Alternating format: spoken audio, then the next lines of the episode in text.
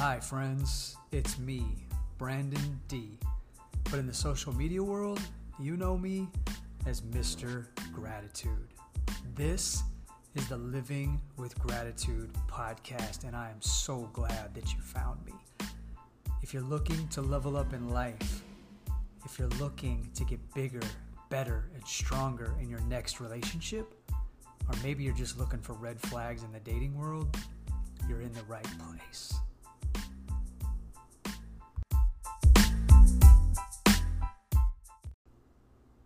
Oh boy, oh boy, we are halfway through 2022. What a wild ride it's been already. I hope everybody is well. So, tonight I want to get into the dangers and effects of emotional cheating. And I I talk about this a lot in my content and unfortunately there's so many people that are unaware that they're emotionally cheating. And Emotional cheating can be classified or defined as any investment, any emotional investment that you're giving to somebody outside of your partner, outside of the person you're committed to, outside of the person that you're in a relationship with. Now, one uh, there's there's two sides of this story, right? We have the people that will say, "Oh, I'm just nice. I'm they're just a friend. I'm I'm just hyping them up. And the other side says, no, why, why would you do that? What's, what's the purpose? What's the positive reason? There's, there's nothing positive that can come out of you being a committed person, giving a single person or even somebody else in a committed relationship, telling them that they're attractive, that they're hot, oh baby, oh this, oh that. That's a form of emotional investment, and that is emotional cheating, no matter which way you flip it.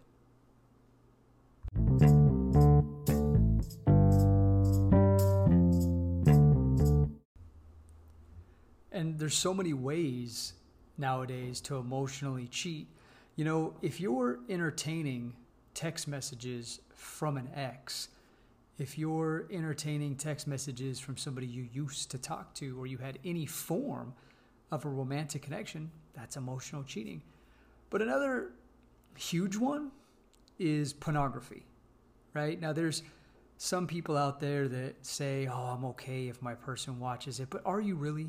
Are you really okay? Do you realize what they're doing? And they're building new dopamine receptors in their brain. They're building up this fluff, fluff, woo woo fairy tale fantasy that you can probably never live up to. So, are you really okay? And when you're doing that without your person knowing, that's emotional cheating the amount of dopamine that is delivered to you watching porn is massive. That's why sex addiction, pornography addiction is up in the top of all addictions that there are. You know, another form of this that I get into debates a lot about is when you stay friends with an ex that you don't have kids with.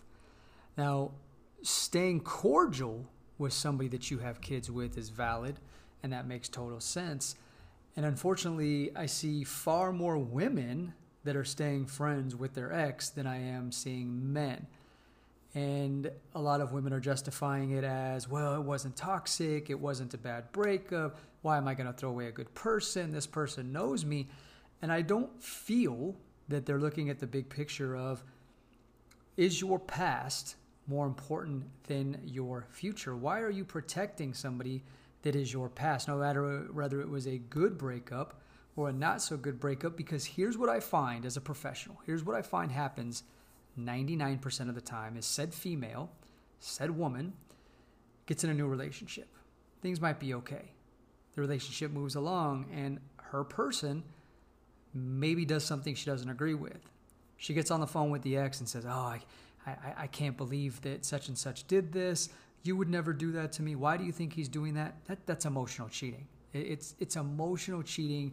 You're keeping somebody in the background. You're sharing privy information about your relationship with somebody that you used to fuck, that you used to be in a relationship with.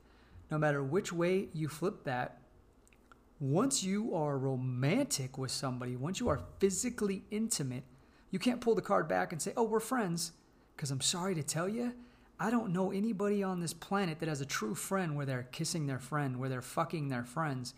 That is no longer a friend. That is now a romantic partner. You can't argue that one. And so many people do, they just refuse to let go of their past because they're comfortable. There is not many people in this world that are going to be okay with you communicating with an ex. And here's another excuse that they make is they say, "Oh, well we don't hang out." Okay, well then that's not a friend.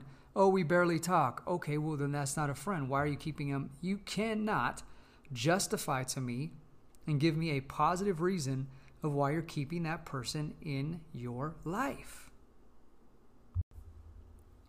Now, some people may disagree with me, but not only personally, but professionally, emotional cheating is far, far worse than physical cheating. And the question I get is why? They both hurt. Why? And I say, well, here's the reason why is because it's the buildup, right? You can emotionally cheat consistently for long periods of time, as where typically, from what I see, when somebody physically cheats, they feel remorse, they stop, and they try and do the behavior modification to never cheat again. But when you're consistently and continuously emotionally cheating, you're putting a lot of time and energy in it. You're you're spending more emotional time with the person you're emotionally cheating with than you actually are in your person. Why aren't you investing that emotion in your person?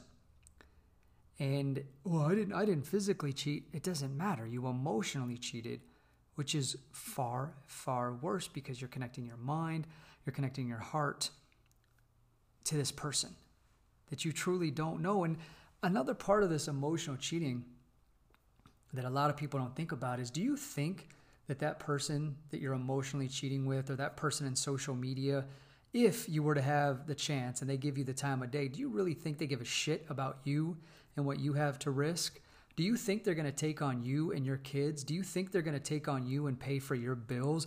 Do you think they're going to take on the consequences in your life for you cheating and having an affair or doing emotional cheating? They're not. And here's the, here's the other kicker whether it's emotional cheating or physical cheating, if they're willing to cheat with you, they're willing to cheat on you. You can't argue that. I see it happen time and time again. Be aware of these things. Protect your heart, protect your relationship. Your person, you are going to devastate them. Whether, again, whether you think you're innocent emotionally cheating or not, you are cheating, period. Put yourself in their shoes, and you can't boldface lie to yourself and say, Oh, I'd be fine. I'm secure. No, you're not. You mean to tell me, whether you're a man or a woman, that you're secure with your person, investing their emotions, saying, oh, you're hot, or this, sending text messages, communicating with them on social media, maybe getting naked pictures back, maybe getting text messages from an ex about their past, how good their sex was, or how this person's doing this. You cannot tell me that you're going to be secure with that. You're not. You're lying. You're lying to yourself. Stop lying.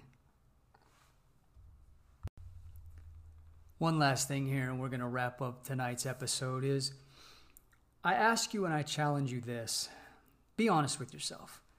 Do you want to be in a relationship or do you want to be single? Okay? You cannot, you cannot, as the old saying goes, have your cake and eat it too. You have to be open and honest, have humility, and be genuine and authentic and say, okay, I had a good time with my person. We had a good run. I'm going to call it quits before I devastate them and hurt them. Or you do the respectful thing. You sit down with your person and say, hey, I respect you. I honor you. I love you. I think I'm stepping out of line here.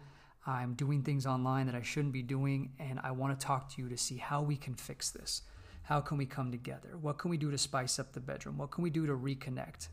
Because I don't want to cheat on you then your person's going to respect you more and not hate you, most likely. Or you do what you need to do and say, hey, I don't want to be in a relationship anymore. I need the single life. I need to sow my oats. I need to go be the player player. Whatever that looks like for you, be open and honest and stop fucking with people. Just stop. Because that karmic energy is going to come back to you. If you keep stacking up these negative karmic moves, you're going to find the person in your dreams and they are going to devastate you and crush you for the things that you have done. And you've got to stop. Be open and honest with yourself and with your person. Well, I hope you enjoyed tonight's episode. We do have some guests coming up the second half of the year. If you love this podcast and if you love me and you love my content, please, I got to get more reviews in here for iTunes and Spotify. If you can take 2.5 seconds, go leave me a five star review and share this podcast. I would be forever grateful. I appreciate each and every one of you. I hope you are well. Stay blessed. Shine your light in love. And remember that.